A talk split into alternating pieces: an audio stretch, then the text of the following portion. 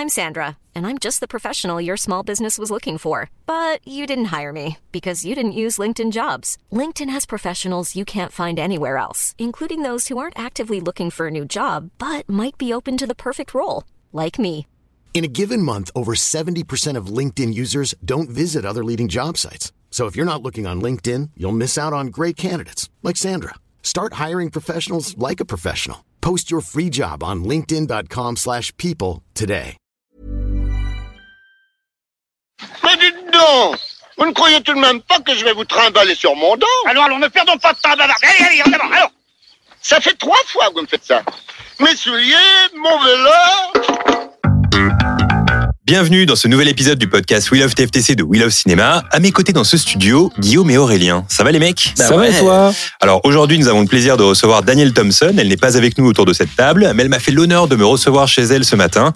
Je vais poser toute une série de questions que vous entendrez plus tard dans ce podcast. Et si Danielle Thompson est l'invitée du jour, c'est parce qu'elle a coécrit le film qui nous intéresse aujourd'hui, La Grande Vadrouille.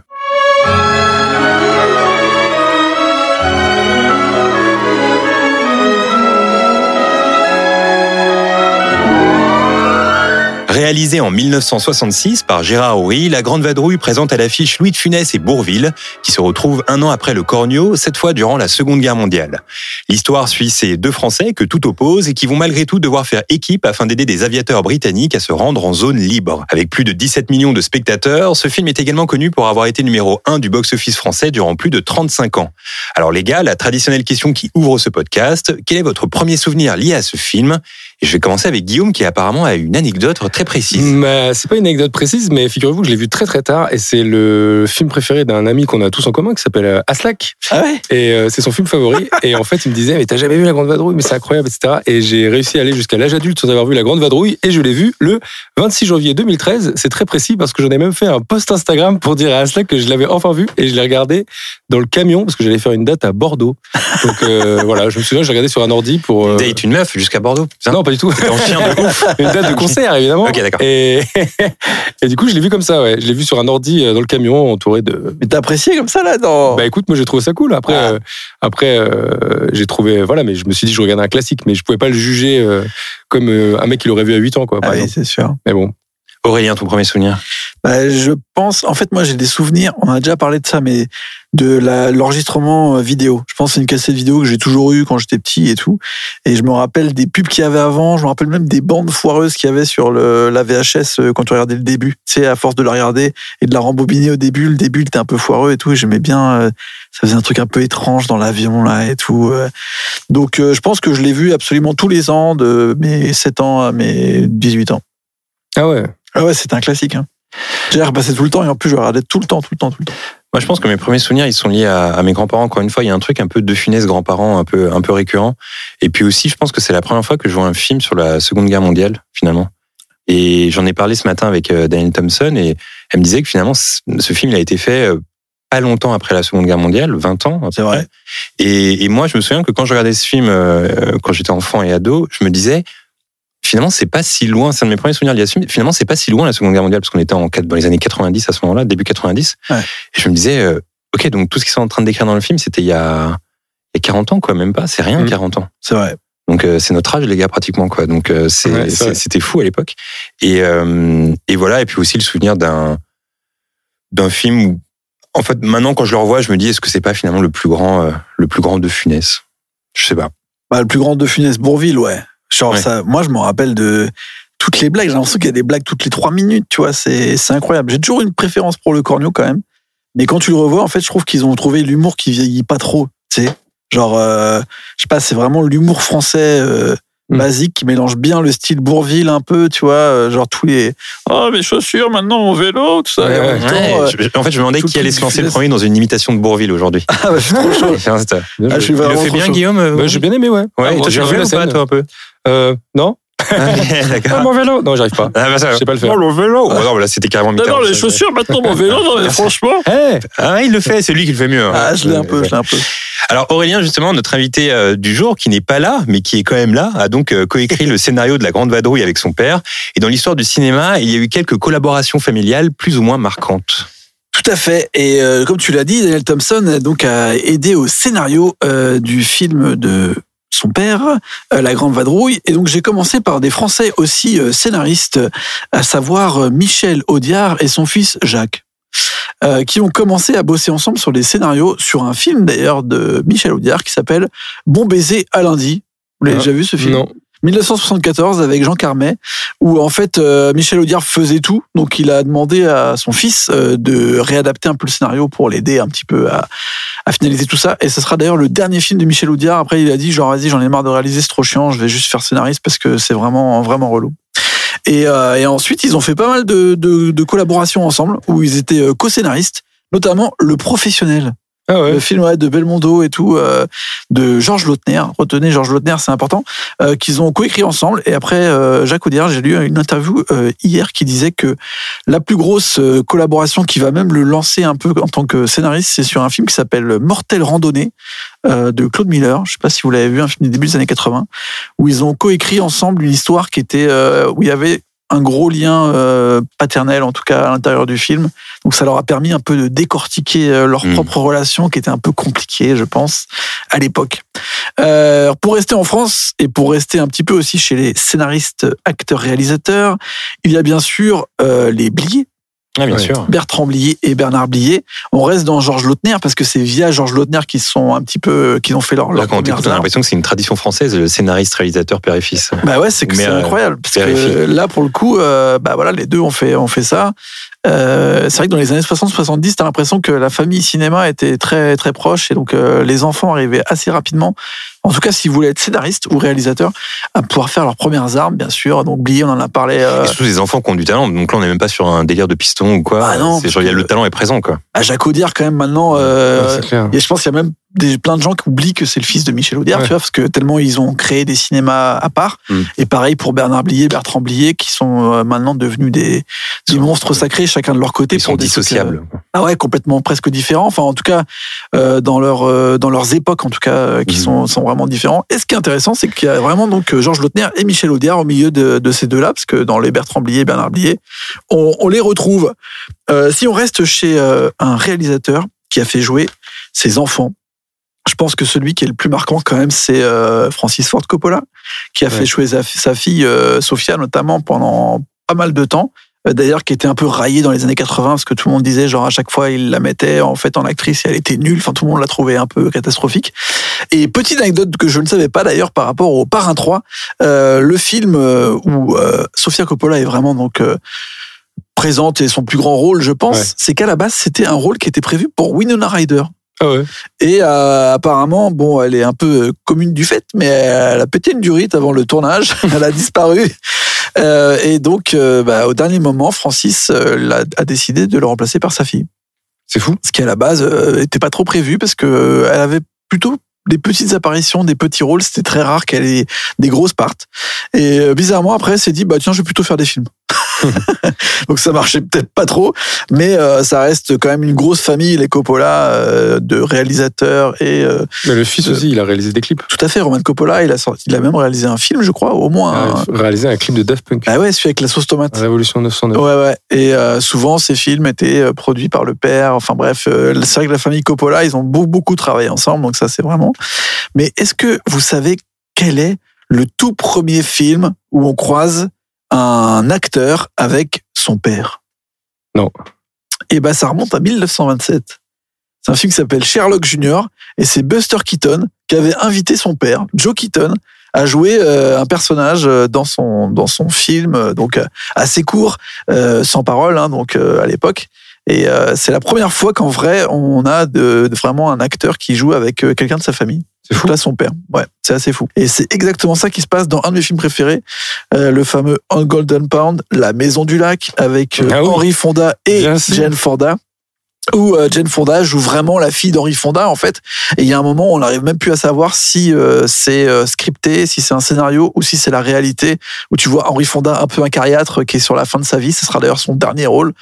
Euh, et euh, Jane Fonda qui parle un peu d'être resté euh, sous l'espèce de de chape de plomb de, de son père qui lui en demandait trop, etc. C'est c'est assez troublant parce qu'on a vraiment l'impression que on les voit en vrai en fait. Euh, et en même temps, le film est super cool. Euh, Quel moi, bon c'est un, ouais, c'est un de mes films préférés. J'adore. C'est vraiment une pièce de théâtre, mais Ouais. je sais pas, la musique de Dave Grosine, euh, l'ambiance Ouais, un peu, on va à la pêche. ambiance. Ouais, ouais, ouais. Mais merci de te- parce que c'est toi qui me l'as conseillé. Et effectivement, elle est très très. Ouais, j'adore. Et en vrai, ce truc de la pêche, euh, ça peut aussi être un des seuls films d'ailleurs. Je sais pas si vous l'avez déjà vu. Un- le seul film où on retrouve Kirk Douglas et Michael Douglas ensemble. C'est un film de pêche, comme La Maison du Lac. Et ça s'appelle euh, It's a Family Thing, Ok. très simplement. Et c'est la seule fois où Michael a, a voulu jouer avec son père, Kirk. Et en plus, ils ont rajouté Cameron, qui est genre le fils de Michael, et donc le petit-fils de Kirk. Et il joue vraiment une histoire de famille. Et pareil, là, il y a, je crois, là, il y a la mère qui joue dedans. Enfin bref, c'est, on dirait presque de la télé-réalité, quoi. Donc, euh, ils ont créé un film euh, vraiment pour ça, sachant qu'ils ont jamais, sinon, euh, voulu jouer ensemble parce qu'ils voulaient pas que, genre, euh, l'un aspire l'esprit de l'autre. Un qui est vraiment drôle et qui est très fun, c'est Ben Stiller avec son père, Jerry Ah, mais bien Stiller. sûr. Jerry Stiller, qui était une légende en fait de, Et du Comedy Club. Le père de Seinfeld dans Seinfeld. Exactement. Ouais. Et en fait, euh, c'est là où tu te dis, ça se trouve, euh, Seinfeld, c'est presque Ben Stiller. Ouais, Enfin, tu vois, il y a un délire où. euh, Et donc, pour remettre dans le contexte, euh, Jerry Stiller était une star avec son, euh, avec sa femme de des comedy clubs, pas mal joué à Saturday Night Live. Et en fait, Ben Stiller, il a commencé comme ça. Ok. Euh, il jouait en fait les, les enfants de ce couple. Euh, sur des sketchs, euh, sur des comédies specials et sur des, des bouts de films. Donc Ben Stiller a commencé comme ça. Et ce qui est assez fou, c'est que dans Zoolander, donc euh, une des premières réalisations de Ben Stiller, puis dans The Heartbreak Kid, euh, la femme de ses rêves Mm. des frères Farrelly, euh, Jerry Stiller joue vraiment le père de Ben Stiller. Et il lui donne des conseils et tout, qui sont assez extraordinaires.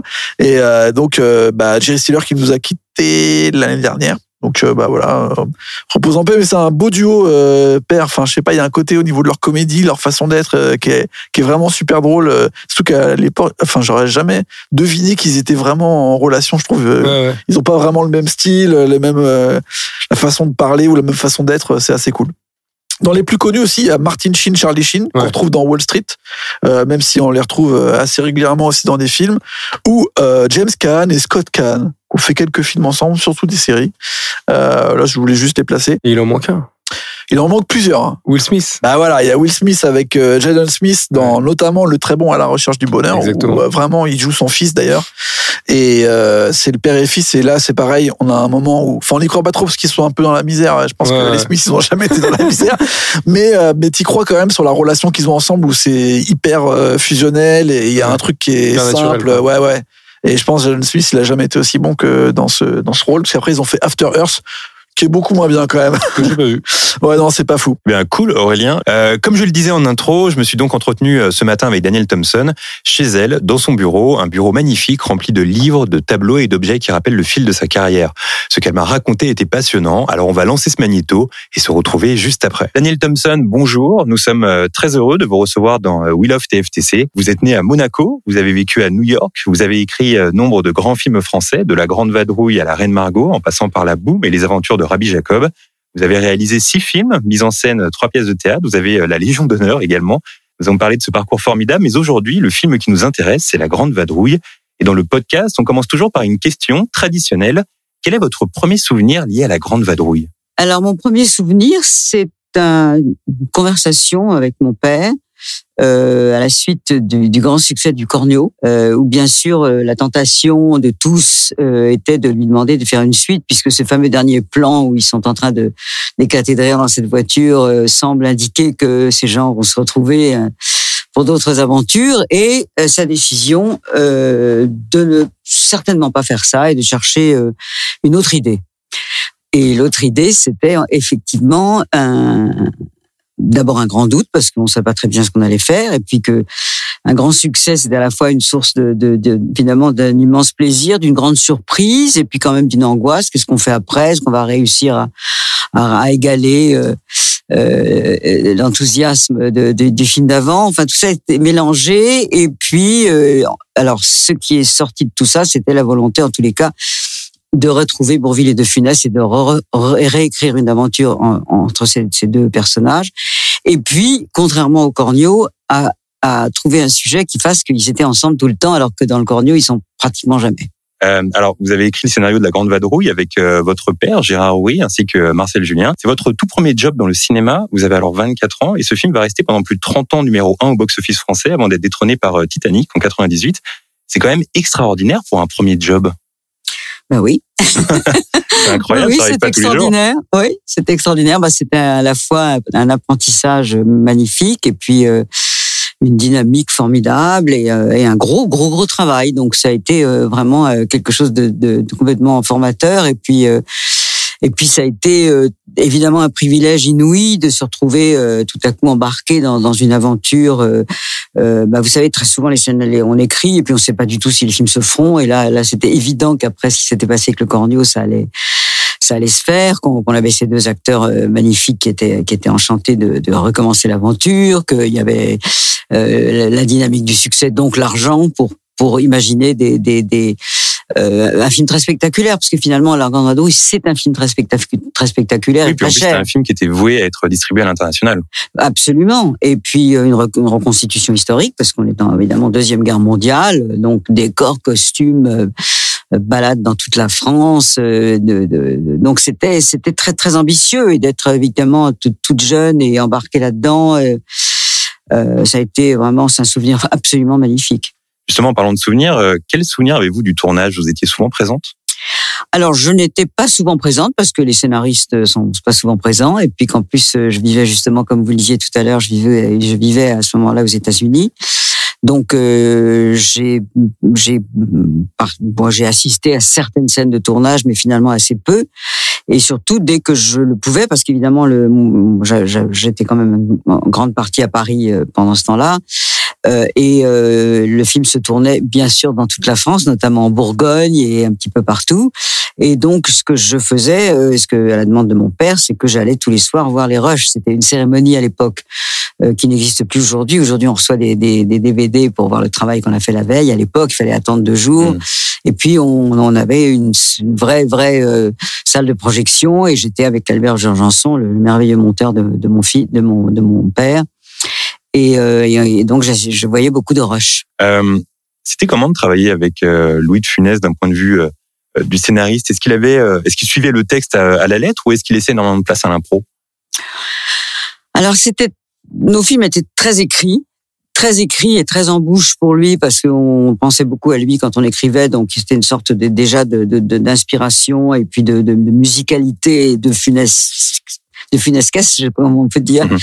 Mais euh, donc il y avait déjà déjà tout ce travail qui était fait et puis de temps en temps euh, il y avait euh, en effet d'abord les étincelles de la de, de, de l'interprétation qui étaient inouïes euh, pour les deux d'ailleurs aussi bien l'un que l'autre avec ce, ce- cette, cette alchimie incroyable qui se passait entre eux et, et qui était que ça c'était vra- vraiment toujours le mystère du, du- du plateau et du tournage. Et donc euh, et puis de temps en temps de temps en temps assez rarement parce qu'en fait euh, comme je le disais c'était très écrit d'avance mais il y avait évidemment ces ces c'est cette euh, ne serait-ce que la gestuelle ou les Ouais. mimiques euh, qui, qui tout à coup donnaient lieu à une réplique en plus ou en plusieurs et voilà et mon père Justement, quand vous écrivez pour De Funès, vous pensez à ses mimiques, vous pensez à ses gestuels Bien sûr, bien sûr, mais on met. euh, Enfin, vous savez, quand on écrit, par exemple, une scène de grimace, on se dit qu'il va être génial, mais euh, euh, c'est deux lignes. Et Mm. puis, euh, et puis, euh, au moment où, euh, où en effet, ben, comme par exemple, les, il y a des, il y a des scènes aussi qui sont, euh,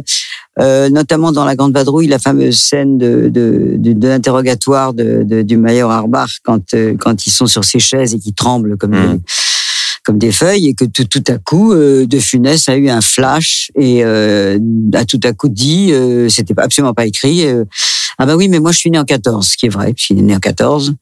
Et là, ils sont partis tous les deux dans une espèce de divagation, hein, en 14, la Grande Guerre, ils avaient fondu toutes les statues, etc., etc. Et donc, euh, ça, ça a été une impro formidable et qu'évidemment, mon père a, euh, bien entendu, pris euh, sans s'en couper et qui est resté dans le film. Alors, j'imagine qu'au moment de l'écriture, personne n'imaginait que ce film allait être si longtemps accroché à cette première place au box-office. Mais quand même, est-ce que vous le sentiez bien, ce scénario et ce film? Est-ce que, euh, à un moment comme ça, vous vous êtes dit, durant la production, ça sent bon cette histoire? Eh ben, écoutez, franchement pas. Parce que parce que d'abord, comme je, disais euh, euh, précédemment, euh, on avait cette espèce de poids du succès du cornio sur le dos et que notre hantise, c'était qu'on se disait on n'arrivera jamais à refaire, aussi bien. On n'imaginait pas qu'on allait faire beaucoup mieux. Alors on vivait dans, dans, dans, quand même dans, une forme d'euphorie, de, de, plaisir de travail. On s'entendait merveilleusement bien tous les trois. Moi j'avais été accueilli dans cette équipe avec ces deux hommes qui avaient donc euh, l'âge de mon père euh, et qui étaient euh, à la fois extrêmement euh, euh, tendres vis-à-vis de ma participation et en même temps euh, très très durs dans le travail. Donc c'était une, une, une ambiance formidable mais qui était imprégnée de, de, de oui d'un acharnement au travail et de doute euh, et donc, euh, non, on n'a jamais imaginé que qu'on aurait un succès pareil. Euh, on est, on est. mais- mais je pense que on, espère toujours le succès quand on travaille sur un film, mais mais c'est pas c'est pas une chose qui est présente dans l'écriture. Oui, parce que c'est drôle, ces notions de succès. Il y a souvent cette question qui a été posée euh, à des artistes, souvent musicaux, comme Elvis Presley, Michael Jackson. Est-ce que vous pensiez que ça allait être un tube? Et souvent, ils répondent non. Je le savais pas. Je J'imaginais pas. Quoi. Je crois que personne ne sait. Personne ne sait. Personne ne sait. Donc ça, c'est le grand mystère. Alors, j'ai lu une histoire euh, que je trouve très drôle. C'est euh, l'utilisation récurrente du terme Albi, donc la ville, dans la famille Uri Thompson. Est-ce que vous pouvez nous raconter cette histoire? Alors cette histoire est effectivement très amusante parce que c'est donc donc on, était parti dans une dans une villa du sud qui avait été louée par notre producteur Robert Dorfman, euh, donc mon père Marcel Julien et moi. Euh, Ça se faisait beaucoup à l'époque. Les scénaristes partaient loin et puis on, était censé mieux travailler qu'à Paris. On s'isolait dans des beaux hôtels, dans des belles maisons, etc. Est-ce que ça aide, ça d'ailleurs? Est-ce Pardon qu'on écrit mieux quand on s'isole comme ça quand on... Moi, je crois pas. Moi, j'aime bien Ouais. travailler ici chez moi, mais, enfin, c'était ça, se- ça se faisait beaucoup. Et donc, euh, donc nous voilà partis tous les trois, et puis on travaille beaucoup, beaucoup, beaucoup. Puis on arrive quand même à un point où euh, on se dit, ben, il nous faut un regard, et, et, et notamment bien sûr celui du producteur, qui était ce, ce fameux Robert Dorfman, qui était un- en plus un producteur extrêmement pointu et génial. Et donc on l'appelle et on lui dit, bah écoute, viens, on est prêt à te, à te lire euh, ce qu'on a fait. Donc mon père aimait bien lire les scénarios euh, lui-même, parce que donc il avait été comédien, il lisait très bien, il avait une très belle voix, il faisait vivre les personnages, il lisait les, les dialogues, il jouait tous les rôles. Enfin, c'était c'était une performance assez assez formidable et il aimait bien faire ça. Donc il arrive et puis euh, il s'installe en face de nous et, et on commence cette fameuse lecture. Et ça se passe très bien. Et c'est d'ailleurs très utile ces lectures, même pour nous, parce que tout à coup il y a une forme de vie qui se qui se qui se déclenche. Et puis, euh, et puis, et puis, et puis, et puis, donc je vais pas vous raconter le film, vous le connaissez par cœur. Et donc, euh, ils franchissent la ligne de démarcation et, euh, et ils continuent, euh, ils continuent jusqu'à l'Espagne, jusqu'à la frontière espagnole. Et donc, il y a un arrêt, ils passent par la ville d'Albi. Et là, pendant cette lecture, on, on commence à voir notre producteur qui commence un petit peu, un petit peu à fermer les paupières. Et, et euh, on sent, on sent, c'est palpable que que, que l'intérêt euh, tout à coup s'estompe, euh, qu'il a du mal à suivre, euh, qu'il en aura le bol, que c'est trop long. On s'arrête un peu exténués tous par ce par ce, ce- cette performance et puis euh, il, nous, il nous dit bon bah écoutez c'est vraiment bien. Euh, je pense qu'il a fait quelques remarques etc. Mais enfin à partir d'Albi ça va plus. Ah alors là c'était toute la fin du film. Il y avait, une bonne vingtaine de minutes de, plus. Euh, et donc, euh, il repart. Et euh, on a donc, on s'est remis en question. Euh, L'idée des planeurs est arrivée. Elle n'était pas dans la version en question.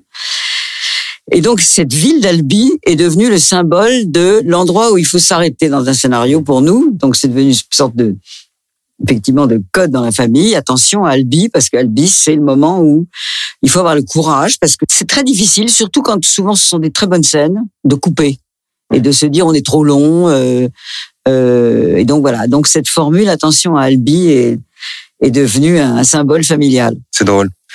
Euh, selon vous, pourquoi les Français ont tant aimé ce film plus qu'un autre? Est-ce que euh, cette magie est explicable? On en parlait juste avant. euh, Mais voilà, pourquoi, à votre avis, les Français aiment ce film? Je crois que ce film il est très ancré finalement, tout en étant une comédie euh, enfin folle et, et, un, et un film d'aventure. Euh, je crois que il faut d'abord se, souvenir déjà du contexte où le film est sorti, c'est-à-dire finalement à 20 ans après l'occupation. Mais ce qui est intéressant, c'est que maintenant, on est beaucoup, beaucoup, beaucoup plus tard et que ça continue quand même à fonctionner. Donc il y a quelque chose de plus.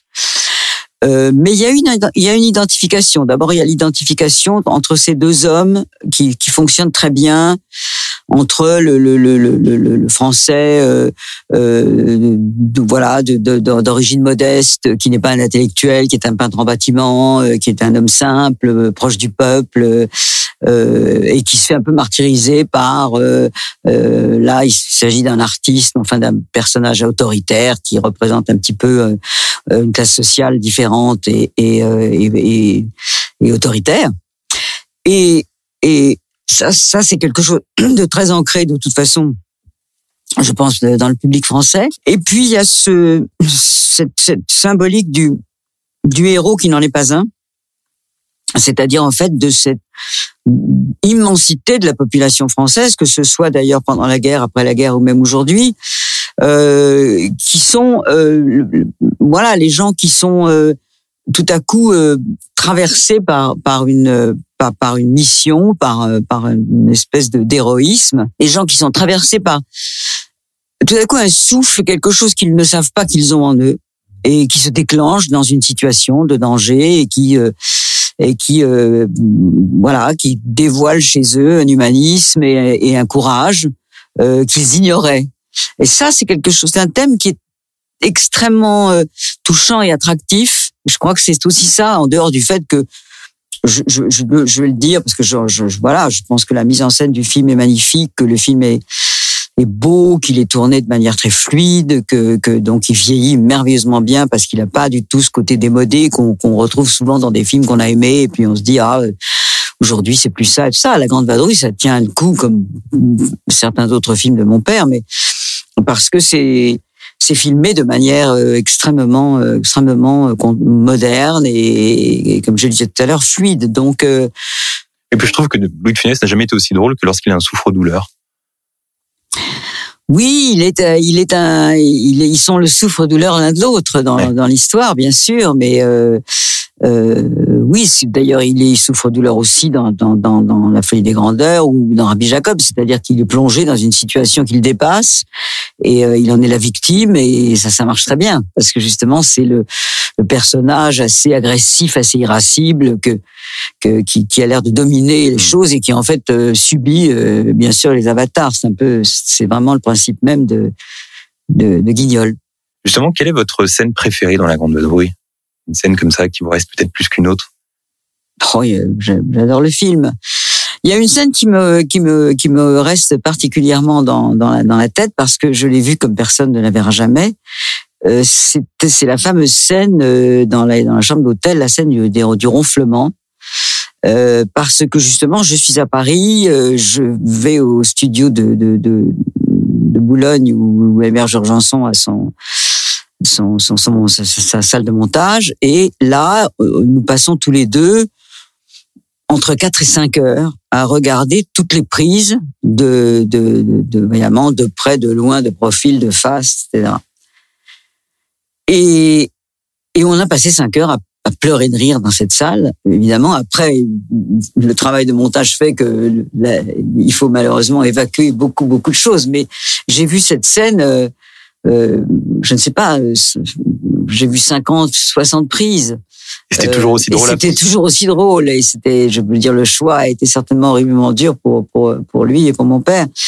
Mais euh, mais enfin voilà, j'ai un souvenir d'une journée insensée où j'ai téléphoné à mon père le soir en lui disant que c'était absolument génial et que ça allait être formidable. Ça, ça a été un moment de grande confiance tout à coup. Est-ce que vous avez des souvenirs de l'avant-première? Parce que ça reste une des premières fois où on peut enfin voir comment un film fonctionne sur le public. Oui, c'était c'était c'était formidable. Il y avait, il y avait c'était au cinéma ambassade si mes souvenirs sont exacts et euh, on était tous là et euh, et en effet il y avait oui il y a eu il y a eu un, on sentait un, bonheur, une euphorie, les gens. Il y a une forme de soulagement à ce moment-là. Ah oui, c'est un oui, enfin c'est c'est plus c'est plus que du soulagement, c'est une sorte d'euphorie euh, vraiment qui est qui est palpable et puis et puis et puis en plus en dehors des, des soirées comme ça où il y a un petit peu quand même des, des gens du tout Paris et tout ça euh, ce qu'on faisait avec mon père très très souvent c'est d'aller dans, les cinémas le samedi soir et de se mettre dans un petit coin et d'écouter parce que on, on, écrit tout ça pendant des, des mois et puis on sait pas très bien ce qui va ce qui va déclencher un éclat de rire on sait que nous on a on a ri euh, une fois, évidemment. Et puis après, on n'a plus ri le lendemain parce qu'on connaissait par cœur. Mais euh, donc on perd cette fraîcheur et, et c'est très important pour, pour, pour les films qu'on fera après d'entendre un petit peu ce qui marche. Quelquefois même d'ailleurs des choses que nous on a trouvé très drôles et qui ne ne font qu'un petit murmure dans la salle ou rien du tout, et puis des éclats de rire énormes pour quelque chose qui ne nous avait pas paru euh, primordial. Donc c'est un grand enseignement. Alors, suite au succès de La Grande Vadrouille, vous enchaînez plusieurs collaborations avec, avec votre père, Gérard Rouy, Le Cerveau, La Folie des Grandeurs, Les Aventures de Rabbi Jacob et tant d'autres. Comment fonctionnait votre duo? Écoutez, il fonctionnait euh, comme tous les autres duos, je, je dois dire, parce que c'est un métier où euh, qui est, voilà qui, qui crée une grande intimité euh, entre les scénaristes. Donc si si ça marche pas entre les scénaristes, on se quitte très vite. Donc ça, ça ne fonctionne que quand on est d'abord heureux de se retrouver tous les jours euh, dans un bureau comme celui-ci, euh, euh, à chercher des idées, à prendre des notes, euh, à, à, se lancer des, des, des répliques, à, à, construire euh, petit à petit une histoire, à se la raconter tous les jours, à se, à se décider que ça va pas, repartir à zéro, enfin tout ce, toute cette, cette, cette aventure de, de, de, scénaristique. Et donc, euh, donc ça se passait très bien. D'abord tous les trois avec Marcel Julien, puis ensuite il, a quitté l'équipe parce qu'il est devenu euh, lui-même, lui-même le, président de France Télévisions, enfin d'Antenne 2. Et, puis il avait des activités aussi d'éditeur. Et donc, euh, on s'est retrouvés tous les deux, mon père et moi, au moment des aventures de Rabbi Jacob. Euh, enfin, c'est voilà, c'était une équipe qui fonctionnait très bien et euh, on a, on a voilà, on a, on a, on passait de temps en temps, on s'arrêtait pour déjeuner, on se parlait de la famille, des vacances, euh, de nos de nos problèmes de voilà de de, de, famille. Mais sinon, on, on, on j'ai revécu souvent cette, cette, cette, cette entente-là avec d'autres scénaristes après. C'était en tous les cas ce qui est bien avec mon père, c'est que j'ai commencé donc avec avec lui et que c'était quelqu'un d'extrêmement rigoureux, d'assez obsessionnel sur son travail et que j'ai tout de suite été plongé dans une atmosphère de boulot intense et pas de euh, facilité du mmh. tout. Alors, 11 ans après l'écriture euh, de La Grande Vadrouille, se déroule un moment euh, important dans votre carrière. Vous écrivez euh, le scénario du très beau film Cousin-Cousine. Et là, vous vous retrouvez nommé aux Oscars en 77, aux côtés de Sylvester Stallone, pour Rocky d'ailleurs. Mais c'est finalement Network qui l'emporte. Vous gardez quoi comme souvenir de cette nomination? Alors d'abord, je, je, pour remettre les choses en place, je n'ai pas écrit le scénario de Cousin Cousine. C'est Jean-Charles Taquella qui a écrit le scénario de Cousin Cousine euh, qui euh, qui était dans une dans un petit moment comme ça de panne, qui était un, donc un des grands amis de mon père et un de ses collaborateurs et d'ailleurs l'auteur, le co-auteur du scénario qui s'appelait Lily et Lulu, qui était l'histoire de deux jumelles pendant la deuxième guerre mondiale, euh, qui avait euh, en fait euh, inspiré l'idée de, de, de, de, la grande vadrouille et de tout changer, d'en faire euh, autre chose. Mais enfin, c'était lui euh, le, le co-auteur de ce scénario original. Il en avait écrit d'autres avec mon père. Ils étaient proches.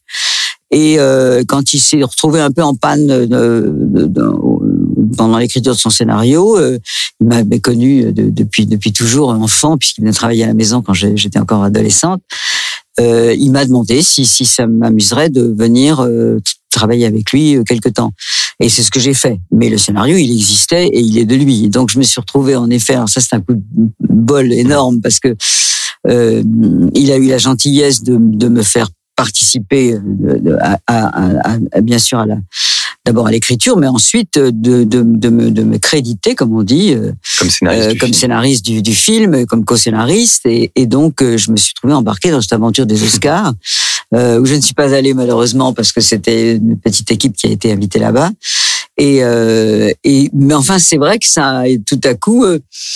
Euh, voilà, ça a été une sorte de petite étoile en plus dans, dans ma filmographie et, et, euh, et ça compte. Et, et ça compte et, et je, je, trouve que le film est tellement joli et je, je suis heureuse d'avoir pu mettre un petit grain de sel là-dedans.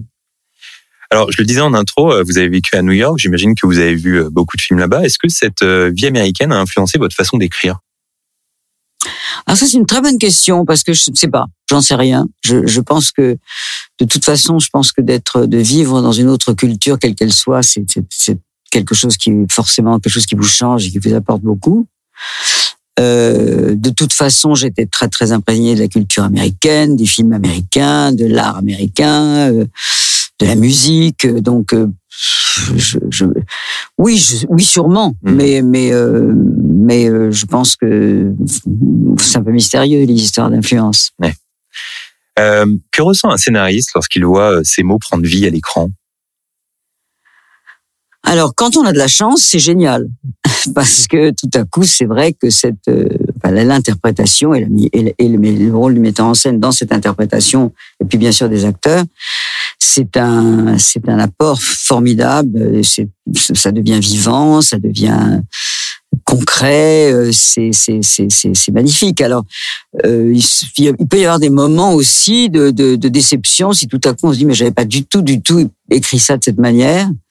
Euh, ça peut arriver, ça m'est arrivé assez rarement, je dois dire. Moi, généralement, avec j'ai beaucoup de chance avec les metteurs en scène avec lesquels j'ai travaillé. J'ai presque toujours eu de très très bonnes surprises euh, en, en voyant les scènes à l'écran et et euh, oui, c'est un moment euh, très très très très fulgurant quand même.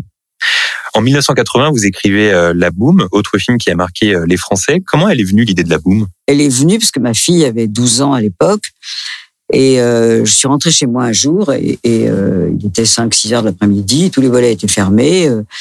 et je voyais des, des ombres, de la musique, et, et, je voyais des, ombres qui dansaient dans une sorte de, de pénombre, de pénombre recréée avec, avec, euh, le salon avait été transformé dans une sorte de mini boîte de nuit avec des mini, euh, des mini couples.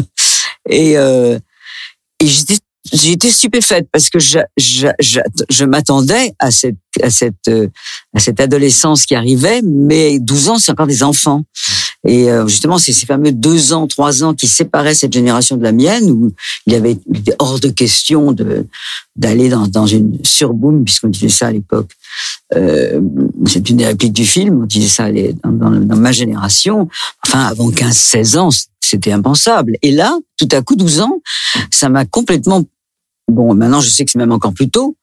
Euh, donc ça m'a euh, ça m'a scié. Je me suis dit mais il se passe quelque chose de nouveau là dans, dans cette génération. Et puis euh, ça a tourniqué dans ma tête. Et puis un soir j'ai voilà j'ai pris une, j'ai pris une feuille de papier et j'ai euh, euh, mélangé euh, cet élément là avec euh, le fait que j'étais très très proche de ma grand-mère qui était donc l'arrière-grand-mère de ma fille euh, et qui euh, et qui qui évidemment euh, se connaissaient, se voyaient, se côtoyaient et je trouvais qu'il y avait un- une confrontation de génération qui était très fulgurante et très et très intéressante entre cet enfant de 12 ans qui découvre finalement ce que c'est que de tomber amoureux et cette vieille dame euh, qui euh, a eu une vie de femme libre en fait malgré son, son époque et son, son grand âge et qui euh, voilà, qui, qui, a, qui a une influence et une, un rapport très très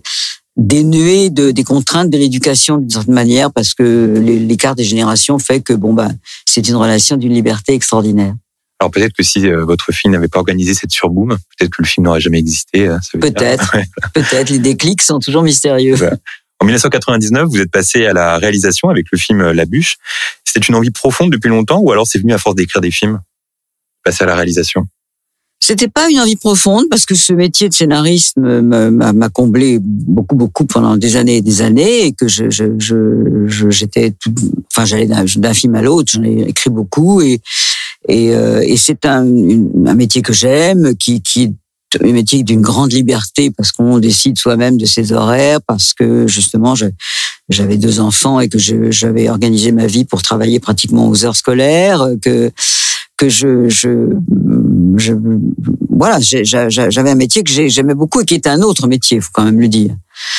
Et puis euh, mon père, mon père m'encourageait beaucoup. euh, L'homme de ma vie, Albert Koski, m'encourageait aussi en me disant, enfin m'encourageait.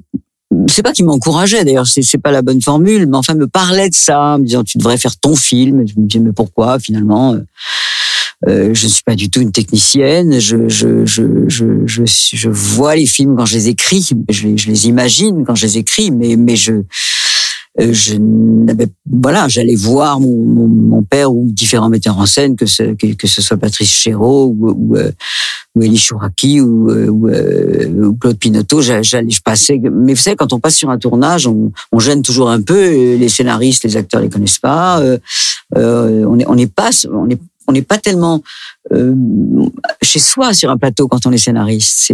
C'est autre chose, un autre métier. Et puis, quand même, j'ai commencé à me poser des questions. Je venais de, de, de, de terminer deux films avec Patrice Chéreau. J'avais écrit euh, euh, un film avec euh, Claude Pinotto, La neige et le feu, où j'avais bah, essayé de, de, convaincre euh, certains de mes, metteurs en scène certaines choses que je trouvais euh, que je trouvais euh, bancal par rapport par rapport au par rapport au film et euh, parce que bon on a on a le, scénariste c'est on a on peut avoir de l'amitié de la complicité même de l'influence sur les metteurs en scène avec lesquels on travaille mais on n'a aucun pouvoir. Une fois que une fois que vous donnez le scénario c'est fini c'est plus à vous c'est fini donc ça a commencé un tout petit peu quand même à me, travailler et je me suis dit mais si moi je faisais effectivement ce film dont mon père me parle, dont, dont, dont, certains producteurs me disaient si tu as envie de faire un film, surtout viens me voir, ce qui est une position euh, formidablement euh, privilégiée. Et donc j'ai commencé à me dire voilà entre le travail que j'ai fait avec mon père, le travail que j'ai fait avec Chéreau, le travail que j'ai fait avec Pinotto, le travail que j'ai fait avec les, les, etc. Finalement si je faisais un film moi, qu'est-ce que ce serait? Qu'est-ce que j'aimerais faire? Est-ce que j'espère arriver à une tragédie euh, comme celle que j'ai écrite avec Chéreau ou est-ce que je partirais dans un film carrément comique comme j'ai fait avec mon père ou une comédie de mœurs comme j'ai fait avec avec Claude euh, et je me suis dit c'est quand même tentant de, de finalement de, de découvrir ce que ce serait si j'avais le, le, alors là pour une fois le pouvoir, c'est-à-dire décider de qui seraient les acteurs, euh, qui qui serait la musique, qui ferait la musique, quand on la mettrait cette musique, quand on l'enlèverait, quand euh, quand euh, enfin tout, tout ce que c'est que la mise en scène d'un film, euh, bon et et donc, mais enfin, j'étais très très sur la pointe des pieds. Je ne savais pas très très bien si je, si j'écrivais cette fameuse bûche. J'ai demandé à ce moment-là à mon fils Christopher si ça l'intéresserait de travailler avec moi, parce qu'il était en train de commencer lui-même à travailler sur d'autres scénarios on a fait un petit galop d'essai ensemble pour savoir justement si cette fameuse alchimie euh, entre scénaristes collait bien ou pas. Euh, donc on, a, on s'est dit on va travailler trois semaines, un mois pour voir. Et puis ça s'est très bien passé entre nous. Et puis le scénario s'est construit. Et puis euh, et puis euh, tout à coup, il est parti chez le producteur, euh, et puis euh, il est parti chez les comédiens, et puis il est parti chez, chez, chef opérateur, puis on m'a pris des rendez-vous. Et, et, je me suis retrouvée là en me disant mais mais je, vais le faire ce film parce qu'après tout j'avais une clause dans mon contrat j'avais été justement très méfiante et j'avais une clause qui était un contrat de, de scénariste séparé du contrat de metteur en scène pour que je puisse éventuellement à la fin me dire bon bah voilà je le donne okay, à quelqu'un et je continue à faire ce que j'ai toujours fait. Et donc euh, c'est parti comme ça. D'accord. Justement, on en parlait euh, il y a un instant. Euh, il y a quelque chose, mais quelque chose que je trouve très beau. Cinq de vos films, euh, en tant que réalisatrice, ont été coécrits avec votre fils Christopher Thompson. Ça fait forcément écho à vos débuts quand vous écriviez avec votre père. Ben oui, parce que parce que ça s'était très bien passé. Donc euh, je me suis dit que comme si c'était une tradition euh, familiale un peu d'écrire ensemble je trouve ça je trouve ça beau c'est pas que c'est une tradition c'est que c'est qu'en fait c'est pourquoi pas quoi mm. c'est c'est aussi simple que ça c'est euh, c'est le fait qu'à partir du moment où on pense que quelqu'un euh, euh est, est, doué parce que sinon euh, bon c'est comme je il n'y a pas de cadeau hein. Mm.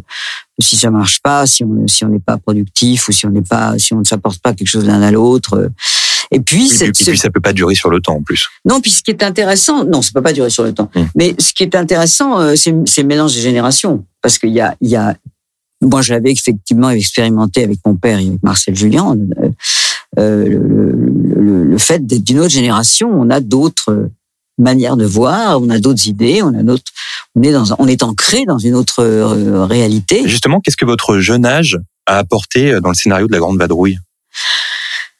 Bah, ça a apporté déjà euh, le fait que je n'avais pas vécu la guerre alors que ils, ils avaient, c'était des gens de 20 ans qui avaient vécu, qui avaient subi la guerre d'ailleurs, et qui avaient, qui avaient, qui avaient vécu des, des années très difficiles. J'étais quand même marqué par ça parce que ça, ça- ça- ça a été euh, une période très dure pour l'un et pour l'autre. Moi, j'étais beaucoup plus légère dans tout ça, et je, j'avais cette, euh, ce manque de tabou euh, qui faisait que, euh, ben, alors je posais plein de questions d'abord parce que je, avait plein de choses que je ne savais pas et que donc du coup le public ne savait pas non plus. Donc c'était intéressant de, de même si même si on ne sent pas, c'est pas un- un- une chose éducative la grande vadrouille, mais quand même on a une atmosphère de la guerre, de, de- de- on découvre des choses à travers la comédie sur sur, sur la résistance, sur l'occupation, sur euh, euh, sur l'atmosphère en question, et donc euh, et donc, en dehors du fait que j'ai- que j'avais des idées, que j'ai découvert que c'était que c'était ce que je voulais faire et que je, je, je- vraiment euh, ça a été un gros travail euh, pour tous les trois. Mais euh, voilà, j'a- j'avais quand même une autre vision des choses que et c'était c'était certainement pour eux très rafraîchissant. Et il la sentait, j'imagine, cette fraîcheur. euh. Ah oui, bien sûr, il la sentait, il l'exploitait, il me posait tout le temps des questions. Est-ce que qu'est-ce que tu penses de ça? Parce qu'ils étaient quand même des, des, des hommes qui avaient été marqués dans leur jeunesse, même pas leur enfance, puisqu'ils avaient vécu la guerre en tant qu'hommes.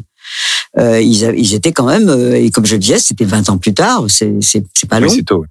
Et ils étaient très imprégnés de cette noirceur, d'une certaine manière. Et moi, je, je voilà, j'apportais quelque chose de, de beaucoup plus euh, lé- lé- léger. Enfin, j'ai une dernière question. Euh, la Grande Vadrouille euh, est un film souvent diffusé à la télévision. Est-ce que vous le regardez quand il passe? Eh ben oui. Ouais. Vous arrivez à t'accrocher bah comme oui, ça parce que je, alors je regarde pas, je ne me regarde pas à chaque fois entièrement, mais quelquefois ça peut m'arriver, ou si, si je suis avec des, des, des jeunes enfants et que c'est assez merveilleux de les voir découvrir, euh, dé- découvrir le film à nouveau, et donc euh, c'est assez formidable. Là. Le, le, le- le Cornio de, vient de repasser, euh, il a encore fait un score Mhm. magnifique. euh, euh, c'est vraiment, vraiment, et d'ailleurs ça faisait très plaisir à mon père euh, sur, sur ses vieux jours de savoir que ces films passaient à la télé et que ça, ça continue à faire des scores magnifiques. Et ça continue aujourd'hui, c'est c'est miraculeux. Justement, est-ce que vous pensez que dans 30, 40, 50 ans, euh, ça fonctionnera encore, les films de, avec Louis de Funès, les films de Gérard Houry? Parce que finalement, ça fait, euh, ça fait maintenant euh, plus de 70 ans et puis ça Ouais. continue à fonctionner. quoi. Ben oui, je pense que je pense que il y a, y a, ils sont gracieux ces films en plus de, en plus du fait qu'ils sont vraiment formidablement drôles euh, et euh, ben, ils vont représenter, ils représentent déjà une autre époque. Donc euh, euh, j'espère de tout mon cœur, oui, que, que ça, enfin, en tout cas, ça continue à vivre très très bien et ça c'est un, un grand grand grand plaisir. Et, je- et donc pour répondre à votre question, oui, tout à coup je je, je, je, tombe sur une image, je regarde le générique, puis je me dis, oh, quand même regarder cinq minutes, et puis voilà, et puis ça commence, et puis il y a les aviateurs, et puis et puis le zoo, et puis et puis euh, et puis je et puis voilà, et puis les souvenirs reviennent, et puis euh, et puis je suis très admiratif de la mise en scène, comme je le disais, c'est c'est c'est euh, c'est bien fait, c'est c'est c'est beau, c'est tout le temps joli, il y a tout le temps des paysages magnifiques, des décors superbes.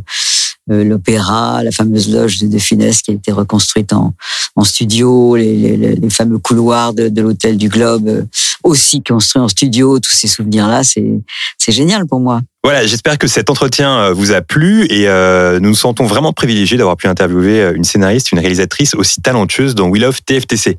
Alors Guillaume, comme je le disais euh, durant cet entretien, La Grande Vadrouille a été durant de longues années numéro 1 au box-office et ça tombe bien car apparemment tu nous as préparé un jeu. J'ai un petit quiz pour vous, messieurs. J'ai regardé la liste des 30 films qui ont mieux marché au box-office français au cours euh, des années. Et il va Ah. falloir les deviner, évidemment. J'espère que vous êtes chaud pour ça. Évidemment, j'ai C'est combien de top 30 Non. Non, mais j'ai pas fait les 30. hein. Ah, ok. J'en j'ai pioché dedans. Ah, ok. Ça va, c'est- Je tiens à préciser qu'on a été très fair-play avec euh, Aurélien et qu'on n'a pas regardé. Voilà. Ah oui, c'est vrai. Ça Non, je part dans tous les sens. Et de toute façon, à la fin, il y a un point, il y a un point ultime. ok. Ah, ok. Ça part comme ça. Écoutez bien les indices. J'ai fait un score de 18 319 651 entrées pour un budget de 1,8 million. Ah, c'est une comédie déjà. Intouchable. Ah. La réponse est non. Bienvenue chez Ichi. Non, bah deux secondes. Bon bah, je mérite d'être éliminé. Je dure 83 minutes. J'ai remporté en 2001 Ah, le prix du meilleur bonus DVD au DVD Exclusive Awards. 2001. Oh là. Ah, euh, Astérix Mission Cléopâtre. Ah. Non. Oh là là. Ah, oh là là. De toute façon, je suis en train de te niquer tous tes films de garde. Ainsi que l'Oscar de la meilleure musique originale en 1938. Hein Quoi? Eh oui. Je suis classé, mais c'est pour ça, je brouille les pistes. Je suis Ah. classé 34e dans Ah, le top 100 Blanche-Neige. Oh, le Blanche-Neige, il est là. Ah, Alors, je sais pas pourquoi j'étais sur un film français en Bah fait. ouais, Ouais, c'est vrai, Blanche-Neige. Je suis classé la police du 34e dans le top 100 des plus grands films américains. Je suis regardé en vidéo par les Gremlins dans le film Les Gremlins en C'est 1984. vrai. Et je suis l'adaptation d'un conte des frères Grimm. Je suis un film d'animation des studios Disney en Technicolor mettant en scène des nains. Je suis Moi, J'aurais blanche trouvé moi. je pense. Alors, j'ai vraiment aucun mérite parce que j'ai littéralement balancé les 30 films. Mais un a pour toi quand même. Hein. Blanche-Neige, quatrième du classement des films les plus les qui ont le mieux marché dans le box-office français. Deuxième film. Nommé aux Oscars dans la catégorie meilleur film international, je suis un film de 1985. Ah. Je triomphe en 86 au César en remportant le César du meilleur film, de la meilleure actrice dans un second rôle et de la meilleure réalisatrice. Euh, Succès commercial, je réalise plus de 10 millions d'entrées et je ferai même l'objet d'un remake américain en 87 Ah, avec notamment Tom Selleck dans un des rôles principaux. Oui, c'est trois hommes et un coup fort. Oh, il est beau, le ouf, hein. Joli, joli. Un, un. Ça fait combien ça? Ça fait 10 000 plus de 10 millions d'entrées. Eh ouais. bah, dis donc. Je, me, je mets en scène trois personnages principaux, Jacques, Pierre et Michel, qui vont voir leur vie chamboulée par l'arrivée d'un bébé. Ah, C'est Michel. trois hommes et un couffin de Colin Serrault en 26e position. Ah, c'est Colin Serrault, c'est vrai. Des films ayant le mieux marché en France. C'est vrai qu'elle est encore blindée, hein. Bah tiens, attends, mais elle a fait un énorme carton. hein. Ouais, je savais plus que c'était. Alors, troisième film pour l'instant, euh, ex aequo, adaptation d'un roman français. Par contre, Daniel Thompson, zéro point. Je tiens à préciser. Adaptation, adaptation d'un roman français, j'ai coûté 3 millions de dollars. Je dispose d'une note de 95% d'opinion favorable sur Rotten Tomatoes. Autant dire, 100 dollars, 100 dollars. ouais, autant dire que c'est un carton. Et pour cause, j'ai obtenu un total de 26 récompenses, ce qui est un record pour l'époque, dont 7 Oscars en 1958. Ah Ah non. Avec plus de 13 millions d'entrées en France, et j'ai une, astéro- une astéroïde a été, ah, c'est une petite anecdote tabzienne, une astéroïde a été nommée du nom de mon réalisateur en son honneur. Euh, ok. Vous l'avez pas? Attends, attends, attends. Film de guerre américano-britannique, Ah Le- Non, c'est pas le jour le plus long, si tourné à Ceylan, devenu le Sri Lanka depuis. Je mets en scène le personnage du colonel Nicholson. Ah, euh, le pont de la rivière Kouai Bien joué Putain, je voulais le dire. Le pont de la rivière Kouai, il est là Le colonel Nicholson. Mon enjeu est la construction d'un pont. Et c'est le pont de la rivière Kouai en Putain, 1957, 15e du a- classement des films ayant le mieux marché en France. Ah ouais, putain, c'est fou. Ah, je, je m'y attendais pas. Putain, à l'époque, ils regardaient des bons films, hein, les gens. Ah ouais, mais euh, méga carton. Un des films préférés de Will Smith, figure-toi. Ah bravo. C'est vrai Et J'adore ce je film. dois avouer que je l'ai pas vu. Oh là là, Ah ouais. encore un que j'ai pas vu avec Tomb Ah, c'est léger, hein. Ouais, T'en as pour 3 heures, mais c'est pas Ouais. mal. Ah, faut que je Et regarde. là, a- si tu viens de me dire, il y a une étoile qui s'appelle Kouai, c'est ça? Non, il y a une étoile qui s'appelle. euh, Ah, euh, David Lynn. Ouais, exactement. Ah, pas mal. Oui. Putain, Une astéroïde, ouais. Euh, quatrième film, du coup, c'est 2-1. Est-ce que ça fait beau gosse de- d'offrir à sa meuf euh, une étoile à son nom? Ouais, ça j'adore. On est d'accord que c'est un peu beauf. Bah, je sais pas si c'est beauf, mais je sais pas si à chaque fois elle la où elle la trouve. Alors, je, re- la- je retire ce que je viens de dire parce que je viens de prendre conscience qu'il y a forcément un auditeur qui a fait ça pour ça. je retire et je m'excuse. Ouais, t'es pas un beauf, t'es un romantique, ok. Exactement. Ouais. Surtout par contre, quand si, si t'as payé pour ça, tu t'es fait arnaquer, non? Parce que tu prends n'importe quelle étoile et tu dis ça, c'est Ouais, mais je sais pas comment tu la retrouves après, quoi. Enfin, je sais pas si je retire mon excuse parce que probablement qu'il est plus avec elle et qu'il se dit putain, j'ai payé pour rien. alors que- Je sais pas si c'est cher. ouais, bah, à mon avis, ça va être un bon petit 80, 100 euros. Ah non, peut-être ouais plus, non? Ah ouais Vous êtes acheté l'étoile 10 balles.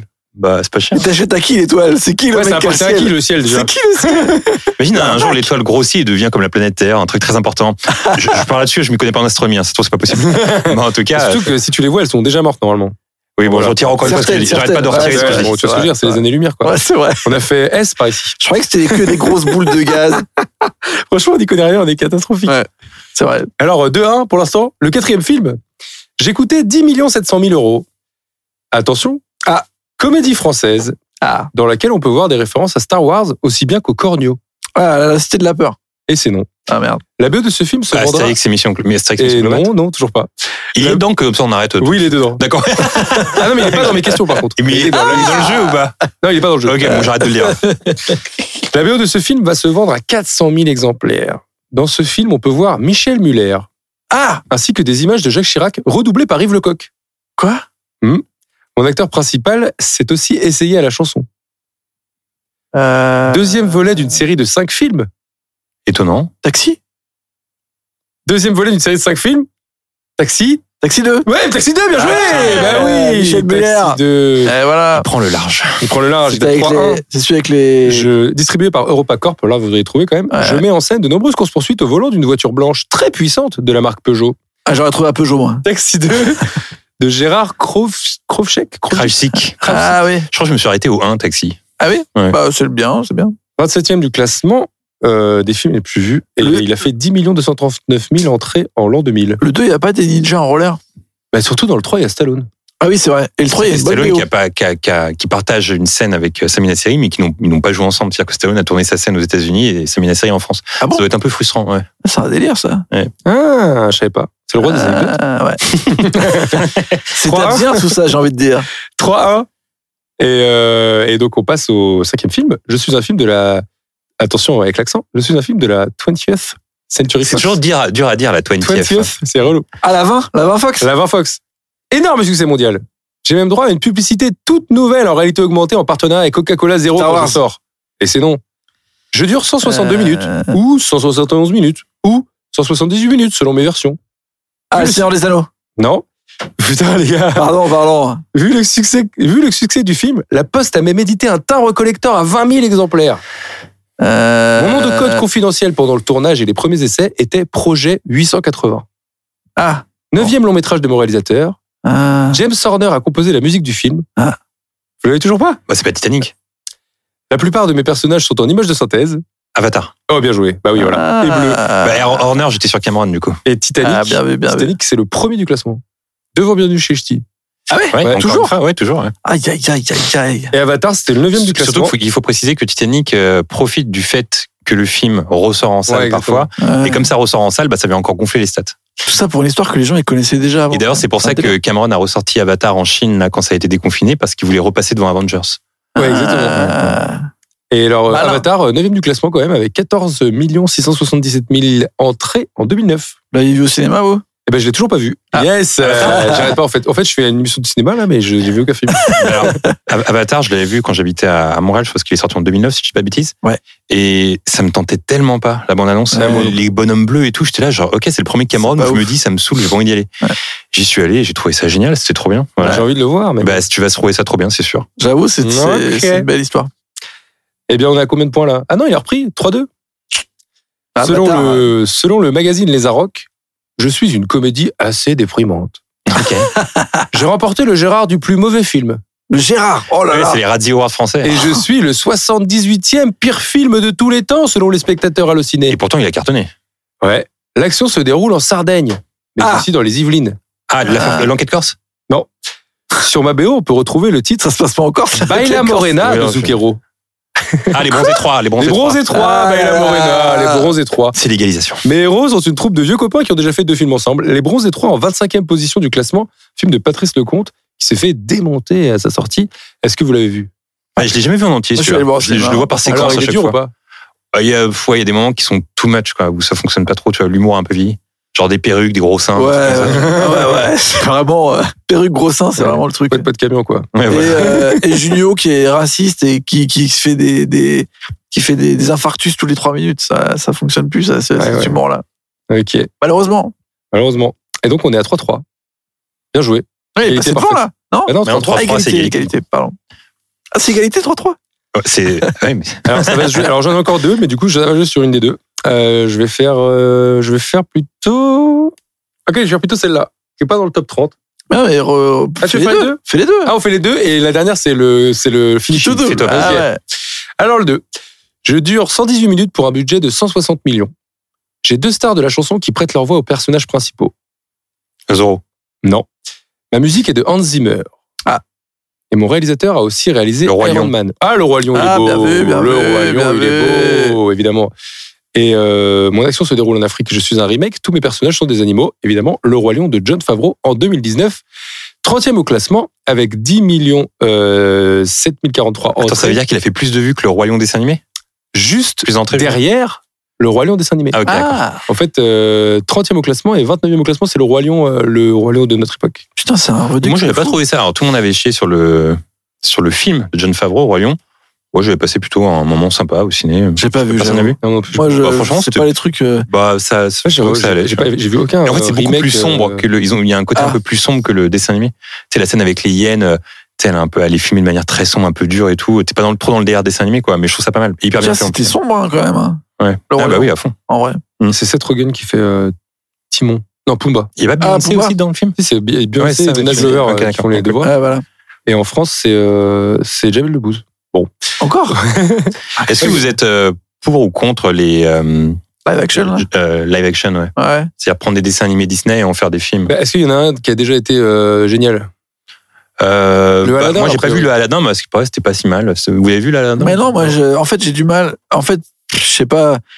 J'en ai vu certains où ils disaient que c'était carrément plan par plan le dessin animé. Tu sais, je vois pas trop l'intérêt. En fait, je me dis, bah, pourquoi on regarde Ouais, pas le dessin animé? générations. Mais Je bon. préférerais euh, avoir euh, un nouveau film. Apparemment, le Mulan est catastrophique. Ah oui, Bon. le Milan, par contre, je l'ai vu. Ah, j'ai vu que le catastrophique, moi. Ah. Donc là, il y a 4-3, c'est-à-dire que c'est le qui tout double, Bah là, c'est le. Bah, tu remets tout, on remet tout à zéro, bien évidemment. évidemment.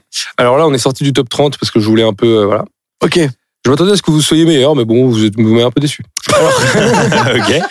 Je suis un film Touchdown. Touchdown. Ça, c'est le truc le plus dur à dire. T'arrives à le dire, Aurélien, toi Touchdown. Ah voilà, il est Touchdown. Touchdown Pictures. Touchdown Pictures. Ah, ça peut aller très vite comme ça peut aller très lentement.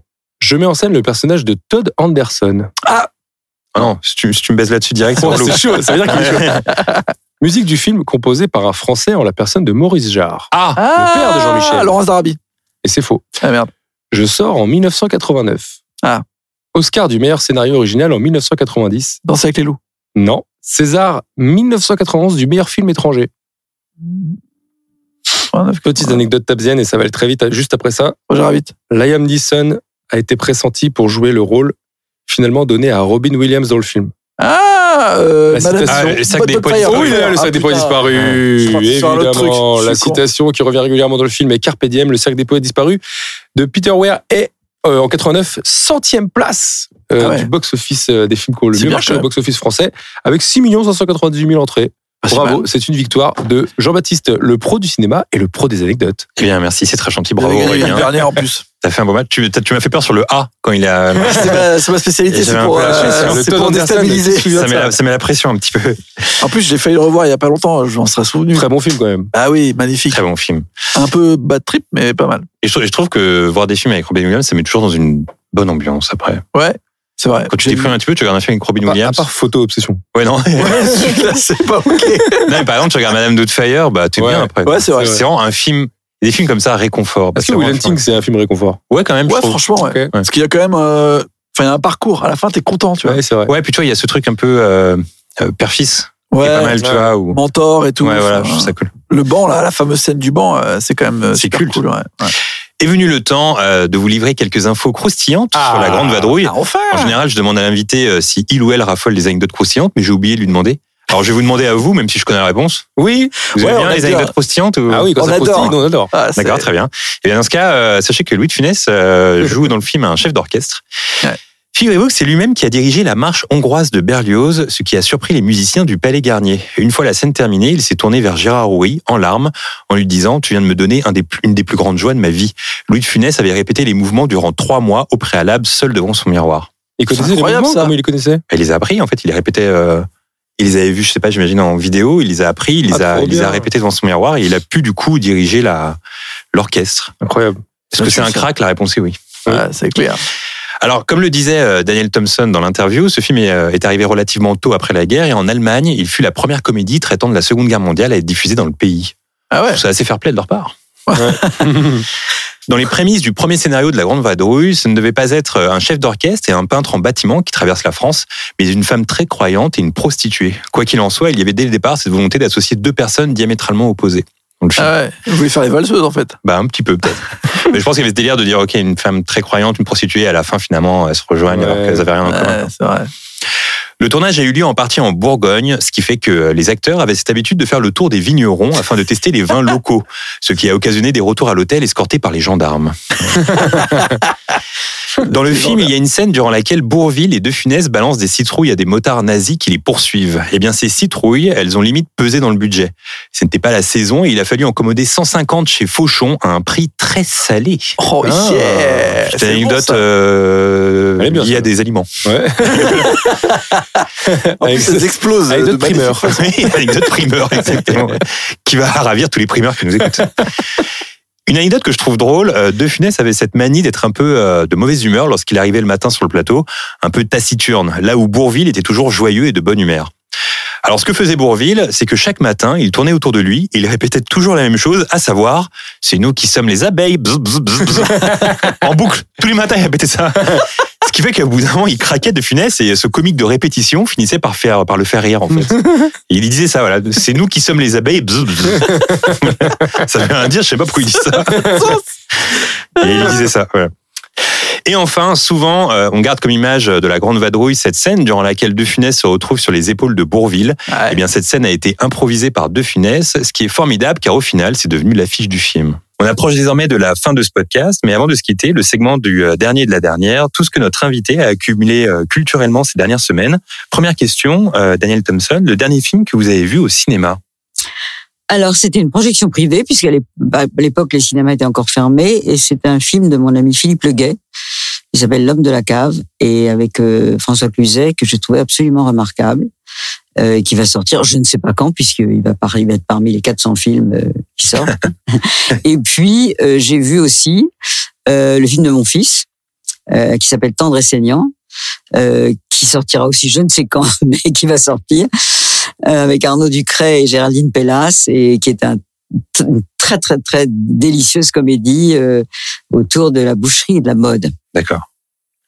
Le dernier film que vous avez vu via une plateforme, à savoir Netflix, euh, Amazon ou... euh, Alors, vous parliez de Cousin Cousine. Grâce à Cousin Cousine et cette fameuse nomination aux Oscars, je reçois les films des Oscars euh, et je vote aux Oscars. Génial. Donc, j'ai vu le, The Father. Ok. Euh, mais je l'ai vu donc euh, en- j'ai reçu le, le DVD je me suis jeté dessus évidemment que j'ai trouvé le film absolument magnifique et très bouleversant et euh, Alors, est-ce que Anthony Hopkins euh, mérite son Oscar? Ah oui absolument Ouais. vraiment vraiment vraiment performance extraordinaire.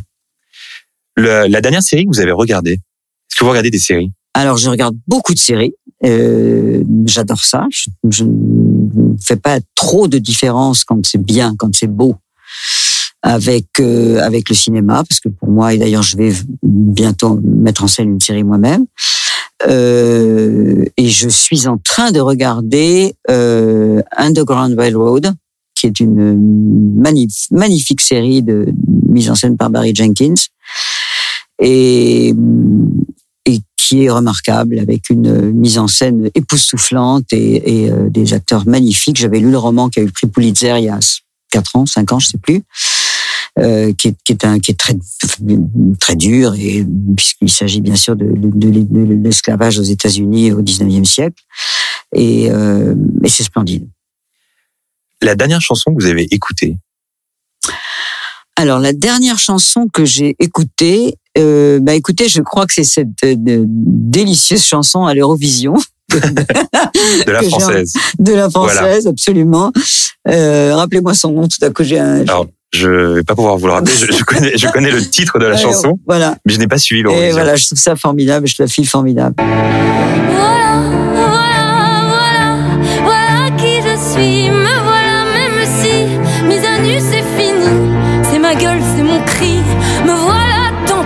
Le dernier livre que vous avez lu Alors, je suis en train de terminer Serge de Yasmina Reza, D'accord. euh, que je trouve un livre euh, très très attachant et très drôle et raconte temps comme toujours avec Yasmina. euh, alors ça raconte euh, une sorte de, de famille juive un peu dysfonctionnelle, comme j'allais dire comme toutes les familles, qui euh, et c'est autour de, de la décision de cette famille d'aller faire un voyage à Auschwitz.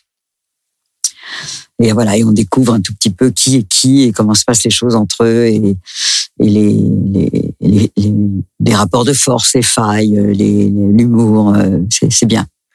Et enfin, le dernier objet culturel que vous avez acheté. Ça peut être un disque, un film. euh, Alors, ben, le dernier objet culturel, ben, je crois que c'est un livre. Oui. En fait. D'accord. Donc, euh, Donc celui que vous avez cité. euh, celui que j'ai cité, j'ai acheté celui de Florence Aubenas que je n'ai pas encore lu. Euh, et euh, je crois que c'est le dernier objet culturel que je que j'ai acheté. Oui. Et alors, j'ai oublié une question parce que là, au moment où on se parle, je vois un livre de Sampé à, à ma gauche.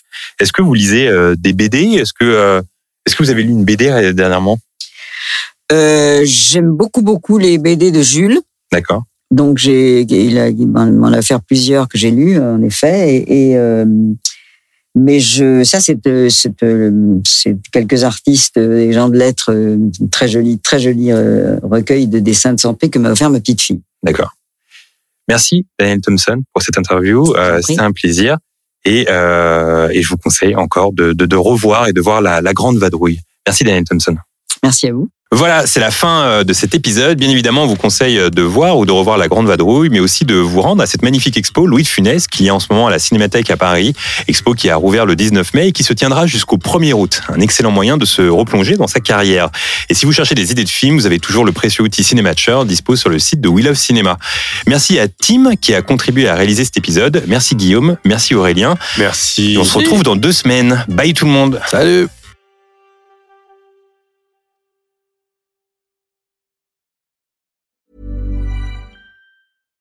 Deserves the best, and there's no better place to shop for Mother's Day than Whole Foods Market. They're your destination for unbeatable savings, from premium gifts to show-stopping flowers and irresistible desserts. Start by saving 33% with Prime on all body care and candles. Then get a 15-stem bunch of tulips for just $9.99 each with Prime. Round out Mom's menu with festive rosé, irresistible berry chantilly cake, and more special treats. Come celebrate Mother's Day at Whole Foods Market.